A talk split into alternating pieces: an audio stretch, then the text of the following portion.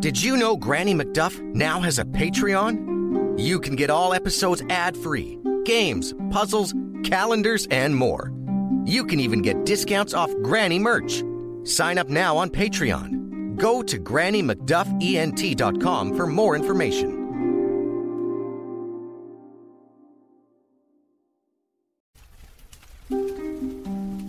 Good evening, children. It's Granny McDuff, ready with a story. So make yourselves comfy, and I'll begin.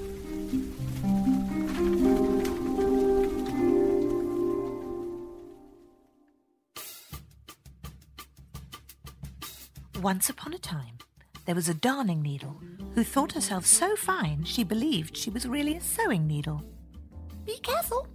Hold me tightly, she would warn the fingers that picked her up. Make sure you're not to drop me, for if you do, I fear you'll never find me again. That's how fine I am. That's what you think, the fingers replied before squeezing the needle on the waist. And you see, I have a train, said the darning needle, for she drew a long thread behind her with no knot at the end. The fingers aimed the darning needle at the cook's slippers. The leather had come apart at the seam and had to be sewn back together. Stop it at once, cried the needle. I'll never make it through. Look out! I'm breaking! And she did break, right in two. I told you so, she said. I'm much too delicate. She's no use now, thought the fingers, but they held on to her all the same. The cook dropped a bit of sealing wax onto the end of the darning needle and then pinned her kerchief together with it. Look and see. Now I'm a breastpin, the needle said. I knew one day I would be so honoured. If you are something, you always amount to something. Then she laughed heartily, but only on the inside, for no one can ever really see a needle laugh. There she sat, proud and mighty. May I ask, are you made of solid gold? she asked the little pin nearby. You are quite pretty, but you must take care to grow bigger, although not everyone can have sealing wax on one end like me. The darning needle drew herself up with such pride that she fell out of the kerchief and into the sink at the very moment the cook was rinsing it out. Oh, it looks as if a new journey has begun. I do hope I don't get lost, though. But she really was lost. Down the drain. I am too fine for this world, the darning needle said calmly as she lay in the gutter. But at least I know who I am. The darning needle was still proud kept her good humour. She watched from the bottom of the gutter as chips and straws and old newspapers floated above her. Look at them float. It is a shame they do not know what is down below. Here I sit. I can sting. Hm. Look at that stick go by. He thinks of nothing in the world but himself, and he is but a lowly stick. And then the straw, look at him twisting and turning. You'd better not think so much about yourself up there. And that newspaper, hmm, no one remembers what was written on it, yet he spreads himself out and taunts me as I lay down here. I shall never forget myself. I know who I am. One day, the darning needle caught a glimpse of something shiny beside her. It glittered in the sunbeams. It was just a piece of broken bottle. But the darning needle was sure it was something valuable, like a diamond. So she spoke to it. Hello? I'm a breastpin. Are you a diamond? she asked. Yes, something like that. And so, because they both thought the other was very important, they began to talk about the world and how conceited it was. I used to live in a sewing box, the needle said. It belonged to a lady who was a cook. She had five fingers on each hand, and you never saw anything so conceited as those fingers.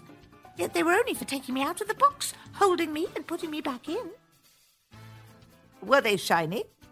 asked the bit of bottle glass. Not at all. They were as arrogant as they come.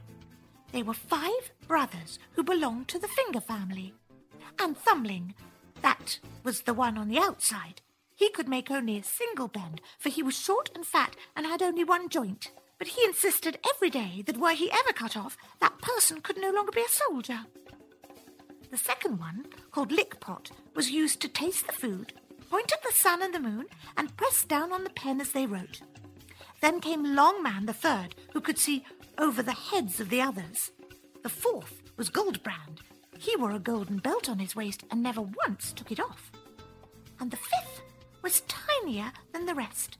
Peter Playfellow, who never did anything at all and was very proud of it.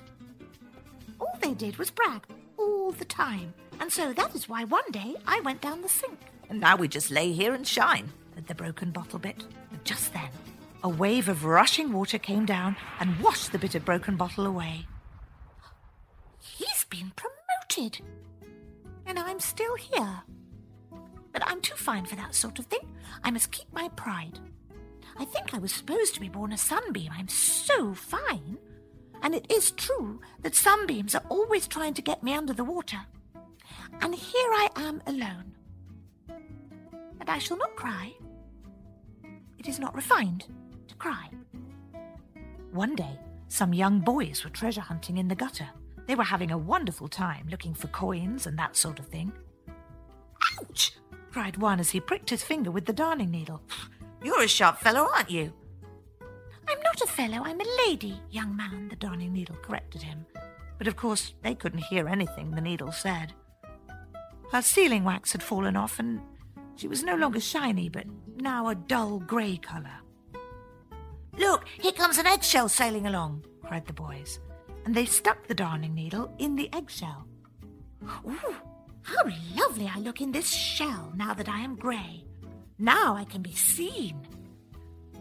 But oh dear, I do hope I do not fall seasick. That would surely break me, said the darning needle.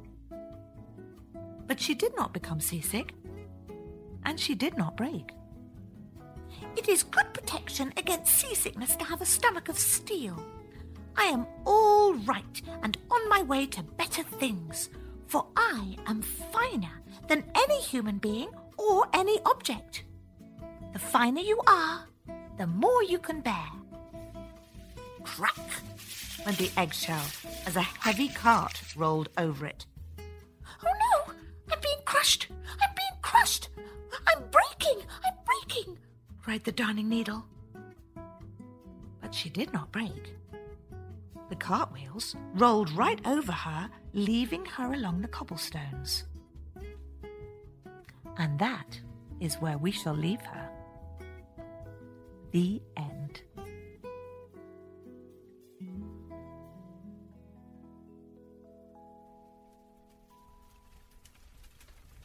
And now it's time to take a deep breath and close our eyes so that we may drift off into a world of our own adventure.